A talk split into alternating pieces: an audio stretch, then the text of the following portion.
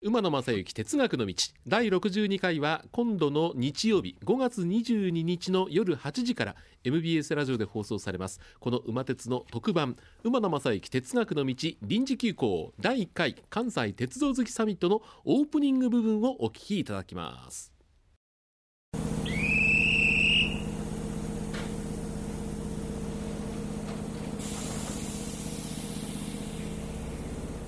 馬野正幸哲学の道臨時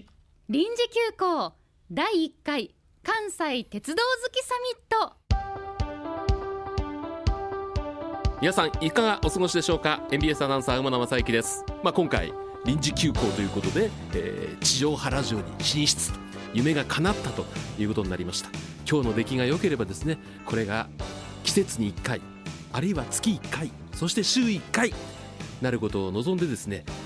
ー私全速力で走り抜けたいなというふうに思っています、まあ、今回特別臨時運行ということになりましたタイトルは馬野正幸哲学の道馬鉄臨時急行第1回関西鉄道好きサミットというタイトルですあの鉄道好きサミットいうからにはですね、えー一人で喋っていてもこれどうにもなりませんので、えー今回は助役としてこの方をお迎えしております斉藤幸乃さんですはい馬野さんリスナーの皆さんこんにちはじゃなくてこんばんははいの時間かしら、よろしくお願いしよろますしくお願いします、はいえー MBS ラジオ毎週火曜日午後3時からお届けしています夕方もポチッと M ラジ森武氏のスカタンラジオで助役を務めております斉藤幸乃でござはいいます、今回も助役首席助役えー、そんな恐れ多いでよすろしくお願 いしますすいませんこんにちはとこんばん早速スカタンをしてますので、もう何でもいいんです今。度はい、はい、こ次からはないように、はいちゃんと務めてまいりますはいありがが、とうございます。このね助役だけではうん、どうも、うん、あの物足りん、はいえ力不い足や、そんなこととないです。いうことで、はい、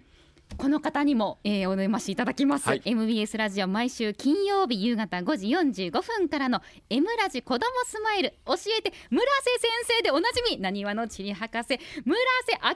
ですはいどうもこんばんは村瀬ですよろしくお願いいたしまよすろしくお願いしますあのいつもあの、はい東進ハイスクールであの地理を教えているんですけども、はいい、や正直ね、もう馬野さんと斉藤さん一緒に入れてもらったらもう聞かれてる鉄道ファンの方怒られそうなぐらいもう本当に全然こう鉄道偏差値は低い方なんですけそんなどことないですぜひよろしくお願いいたします、あのーこの、まあ、僕含めて今回三人、うん村瀬先生と斉藤幸乃さんと揃って。はいこれ、関西のええ鉄道うんビッグスリーと言いたいなと。よくあの芸能界でほら、鉄道ビッグフォーって今言われてるじゃないですか。ありますね悔しくて ね、関西も作りましょうか関西の鉄道ビッグスリー。いやいやあの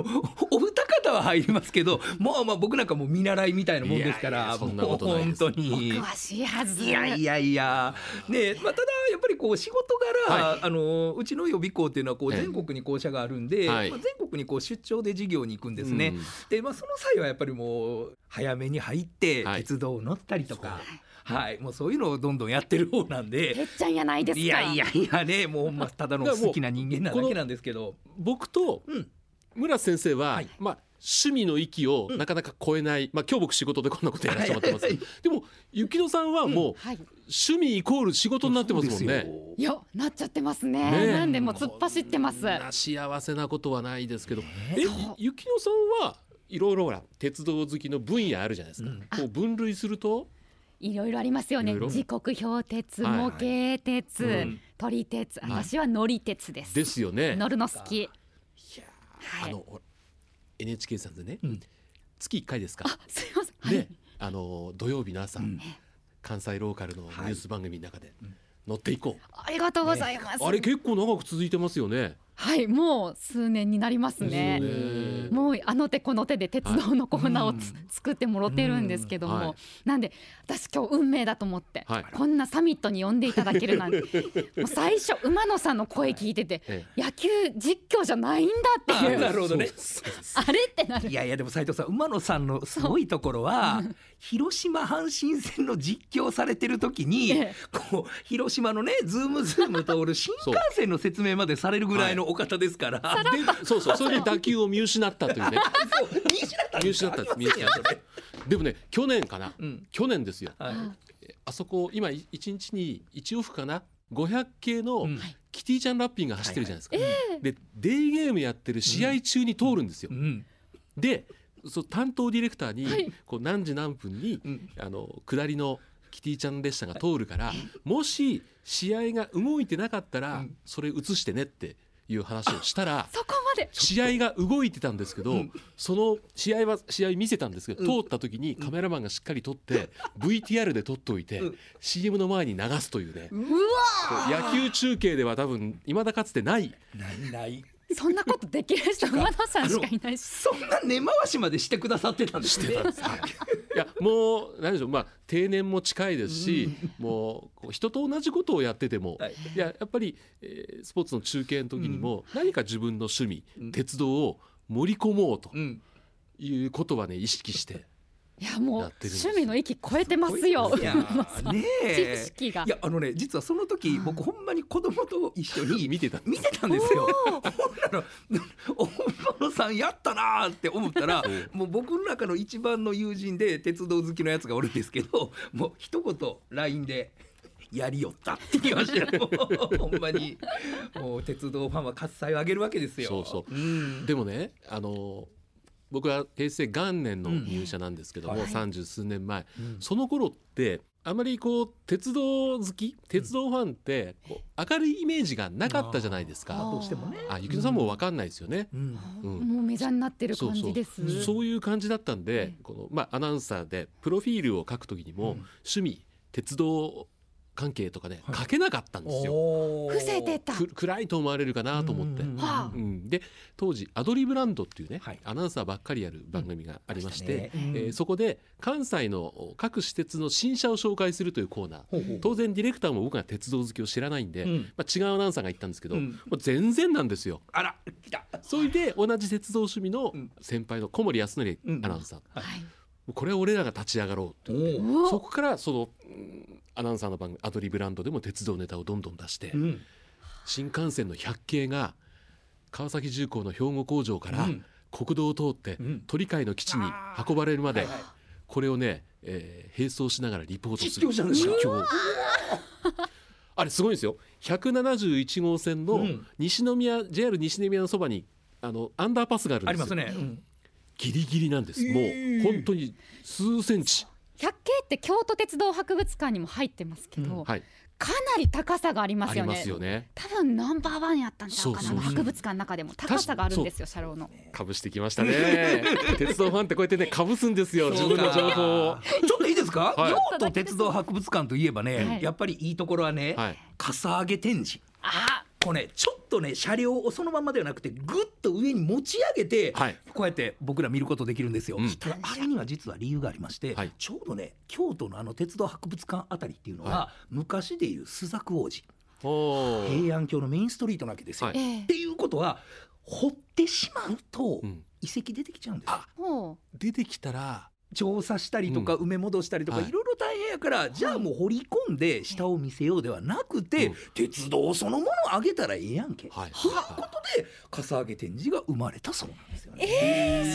えーはいなるほどそうだってこあのこ こんなんでよろしいですか。こんなんでよろしいです埼か。玉の鉄泊はそういう展示してませんもんそうなねんですう、よ。うん、下から見上げるっていうのはなかなか、ねいや僕だから本当あれ実は初めて行った時にはい気になって学芸員さんの方に聞いてみたんですよ。はいえなんでこう普通掘り込んではい下見えるようにするっていうのも一つじゃないですかって言ったら「何言うてはるんですか」と「ここは京都ですよ」と言われてそほうの話を聞いた時「ほう」って思いましたね。ねまあ京都といえばうんええ日本で初めて電車が走ったのは京都市電ですからねああですねねはいえーで僕好きなのは、はいあの京都市電はがいこう走った時にね祇園祭りどうするんやっていう問題が出たらしいんですよ。はあはあはああのね、要は市電やから、うんこう道路にこう河川通すやないですか、はいはいところが祇園祭りの山鉾巡行の時っていうのに、それが引っかかると、うんおどうしますこれ、いや矛を低くするわけにいかないですそようねやっぱり祇園さんはやっぱり京都のね、うん先にできたのは祇園そうな祭んりでですかすらよねそうでした、ほんでこれがねちょうどその山鉾巡行の山鉾が通るところだけ、うん河川外しはるんですよ。あええーで通れるようにすると。はいはいはいえじゃあそれやったら普段の我々市民の足は足止め食らうやないですか、うんって話になるやないですか、ほなこれほんまらしいですよどうしたかって言ったらその河川がないとこっていうのは電気がこう供給されないじゃないですか、はいええだからその河川がなくなる手前までスピード上げはるらしいんですよ。これだと惰性ですぐっと行ってまた河川があるとこまで行ったっていう記録が残ってるそうなんあですそれ見たかったな見たいですよねほんまに思い切りましたね止めない止めないですはああれ面白かったですね話聞いていやでも途中でやっぱりね力つけて止まることあるらしいん ですよその時はうんもう沿道のお客さんとかがみんな押してくれたっていうなんかほのぼのとした話もあるそうでへすねえいやーちょっと昔なそういうのがら祇園祭りの時に、うん今年はね山ぼこ巡行っていうことを言ってますからうあんなんかちょっとほ ほ掘り下げてやってちょみっとたらお願いしますよ面白いですね。はいえー京都市での名残もありますからねうん車両もまだ残ってますはいしもちろはんいあのこうエーデンさんのはいホームうん付近にもあったはずですうんあそう京なん都です市か。電がここまで来てたよっていう乗り入れたりへえ京都市電記憶あります？いや僕はもうほぼないんほでぼすない。よはういん僕も関東出身なんで、はい配信になった時はまだた東京にいたんはでい、ゆうさん生まれる前ですよね。きっとそれそれちゃうんですよねそり惜ゃそうですしよいことにね聞いてはる方は現役の方いたかもしれないですけどいやねーでも良かったです京よ都といえば、うん京神線あうん京神線じゃないえーっとほら京都市営地下鉄とお相互乗り入れしてて、うん山科からずーっと浜大津の方に向かあってはいる、はいありますはねい、オッケー班のういやん、途中に大谷って駅があるんですよ。はいこれすごいけ勾配のとこにあって、うんうんベンチの座面をうん水平にするために、うんベンチの左右の足の長さが違うんです。それ向かいから見てもものすすごいでしょ。ごいそ差なんですよねう、そえそれあのベンチを水平に座れるように、ん変えてあるんですか変えてるんです左と右で足のう、長足そうのさです、そうです。普通にあったらあれは不良品のベンチですよね。うんそうですねだから反対成り立たがへんあそこ伏線ですから、うん反対側から見るのが通ですよねあそこはね向かい側からそうそうそうそうベンチを見るもうねもうこれが馬野さんのすごいとこなんですよねほうそこまでっていうもう鮮度は続くよどこまでもですねねえどこまでも知識が続いていっちゃうの、そうそうそうねえこれねあのーまあとにかく今日は放送1時間なんで、うんえなんとか収めますけども、うん多分あのーもうそこそこ時間経ってますよ続編をっていう話にはなると思うんですけど も、そう雪乃さんにはその乗り鉄って聞いたけど、うん村瀬先生は、だから僕もでもどっちかやったら乗る方と、だってやっぱりあの僕ね駅弁がとにかくやっぱり好きなんですよ。あーはいはいうん、っていうのはやっぱりまあ駅弁って最近やったらね、うんもうどうしてもやっぱりコンビニ弁当なんかと比べたら、値段も高い、うん量も少ないとか言わはるんですけど、でもいろんなね駅弁の有名な会社さんっていうのは本当にあれだけのおかずを揃えるためにものすごいご苦労してるっていうのを何度も僕ほうテレビで見たことがあった時に、ああこれ駅弁っていうのはうん本当に、まあ、ちょっと1,000円とか1,200円とかお高いかもしれないけどはい一つのまあ懐石料理的なもんやって考えたら、うんうんこれは残していってほしいなって思う文化なんですよね。ですよね、だからそういうやっぱりねまあまあ食べるのが好きっていうだけなんですけどただやっぱりこう駅弁でいろんなのを食べてあそのご当地をこう感じれるっていうのは好きですわね。かります、うん駅弁を作ってある方ってその冷めてて美味しい状態っていうところそうをなんですよ目指されてるんですそもうんなんでね。すよだからねあのもうもうまあまあもう喋ったら長なるんであれなんですけど もうね例えばねこう米原駅の駅弁の会社さん、姫路の駅弁の有名な会社さん、ねでまあもちろんこう新大阪西明石ね新神戸出されてる会社さん、ありますもう草津ねそれもあるわそれがねもういい商品出してはるんですよ。でほら駅弁ってこうシートのうん前のテーブルの大きさに合わなきゃいけない、あんまり大きすぎてもダメなんですよね、で新幹線はテーブルがあって、うん少し丸くくぼんでて、うんペットボトルも置けるようになってるじゃん置けますだからそこはやっぱり避けなきゃいけない大きさなんですよね、せやから東海道新幹線で買う駅弁、ちょこっとコンパクトでしょ収まってますね。そうですよねそうかそうそうそうそうだからねあそれをね逆に馬野さんの力でね、そうはいわかるんですよその理屈は100も承知なんですよ。はい、でもね世の中小食の人間ばっかりやなんですよこれもうねちょっとそれやったら厚みを増してくださいってちょっとあー働きかけていただけません二段三段そとうとかねお重になります。そう今ってほらもう食堂車がないじゃないですそうなかんですよだから食堂車があっても村先生は駅弁買う派僕は駅弁でしたね、ははいいでね食堂車っていうのはええやっぱり僕の中ではもうちっちゃい頃からの憧れなんですよだああはいから僕多分今まで通算でも多分3回か4回しか行ったことなくてほうただちっちゃい頃にもうどうしても1回行ってみたいとどうしても1回行ってみたいって言うて確かお誕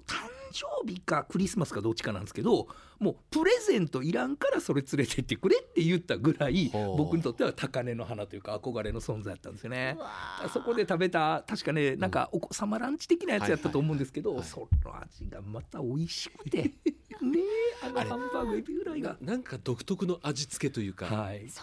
うねえそうなんですよそれは味わいだけじゃなくってうん流れる景そう色そとうそうそうガタンゴトンの音と乗り心地が全部加わった美味しさなんですようね。そうなんですよいやだから僕ねやっぱり、まあ、ももちろん皆さん時間の使い方も個人の自由なんでねこう部外者がとやかく言うことじゃないんですけど新大阪でもいいです東京駅でもいいです駅弁買われて新幹線乗るやないですか。な乗ってまあ発車までに数分あったりするでしょうその時からもう駅弁があって食べてる人 はわかりますちょっと損してはると思いますよ言うて。僕も出発するまでは食べません食べない私もでしょやっぱりこう車窓が流れてるのを見て食べながらプッと右見たら、はい国会議事堂がホテルとホテルの間からちょっと見えたりするんですよ。ってことはもう東京駅出てすぐ食べてるってそことういでやすまあよまあまあそういうことなんですけどね。国会議事堂が見えるってことはそうですけどねいやでも動いてから食べてほしいなと。あーわかりつまくすづくもああ嬉しいわ。せめてこう出発して加速がこう乗ってきたぐらいのうん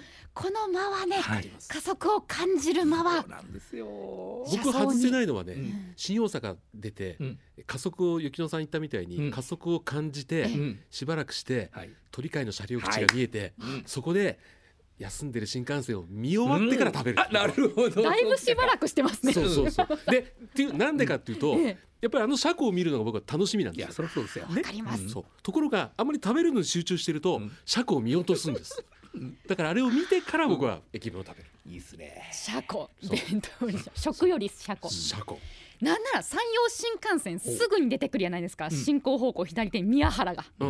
もう宮原は見逃せないはいもう出発の時は喋りかけないでっていいやうそうオかーラを出しますからそうねですよなねるほどそうそうそうもう宮原にはサロンカー何はうん運が良かったまあ今はいないかな12系客車とか、はいブルーのね、はい客車があったりとかね水水風がいたりしますね水風いますねそうそうそうそういやだからここはね本当にこう車窓を楽しむっていうよりも,、うんもうほんまに鉄道のね車両を楽しむ空間ですよねあれは。わかりますいいなぁと思うわ。今日だ誰おるかなうんうんそうそうそうそうなんですいよつね葛飾区の方直樹さん今日からありがとうこござれいねます。現役の運転手さんなんですうわけどすごいすごい。皆さんは先頭車かぶりつき用で見るとき景色を見てるんですか運転する操作を見てるんですかそれは村瀬先生や雪乃さん僕らに聞いたら答えは決まってるじゃないですかっていうねそうです。いや私悩ましいとこですわどっちもいやそう景色も見るんですよ。はいただ、うんえ雪乃さん何対何ぐらいですか。これね路線によりますね最初に乗る路線乗ったことなはいいところの全面展望かぶりつきはええ景色ですね、あーやっぱり自分の目で確かめたい、はいどういうところを確かめたい路線を走ってるのかっていうなるのは、ほど、うん村瀬先生いや僕も同感ですねあの何回か乗ってるとこやったら、はもうほぼ運転台見てますよね、はいとかこうちゃんとこうね、はい合図されたりとかする、おーこの人声大きいなとか、はいあハキハキして るなうわきっちりされてる方やなとかね、そういうのをやっぱりついつい見ちゃうんですよねあーただやっぱりどうしてもこう初めて行く路線とかは、車窓まあ言ったら。見るなんていうんですかもう前の景色ですよね、はいはいあれを優先しちゃうっていうのは気持ちとしてはわかりますよね。私馬のは全然違うとこ見れあますさねすがあどこですかあの運転手さんの持ってるうん運転手さんの時刻表あるじゃないですか、うんうんうんあれはあの秒単位で時間が書いてあるじゃないですか、駅うんに到着時間そうそうだから書い到てる着する時間がうん予定と何秒違いかなとか通過する時も何秒違いかなとかそれ見てますよ僕プレッシャー仕事からあの秒針が合ってはいはるい時計をいつもしてますのでそれを見ながらうんあほぼ帝国あ5秒早いとかねちょっとアナウンサーさんならではとそいううまあアかナウンサーならではかもしれません時けど間が気になるそうそうそうそういやでも分かんないですよ僕らの声が届いてる運転台のね運転手さん届いてるかどうか知らないですけどあの馬野さんとね同じことやってる高校生の3人組に僕出くわしたことあって運転台の後ろで時計見ながら「ちゃ2秒よちげえよとか言ってるクソガキがおる んですよ。おいやいいけど、はい俺さ聞こえんように言えよってもう心の中でほんま叫びましたもん。ほんまに。言いながらですね、はいえー番組の進行もうん今2分遅れてます んで、こんな感じで鉄分たっぷりで、なるほどえー村瀬先生と斉藤幸乃さん、そしいいて ですね MBS アナウンサー馬野でお送りしていきますんでね、えーもう残り40分切ってしまいました けど、最後までよろしくお願いしますお願いいたします鉄分たっぷりこんなメンバーでやらせていただきます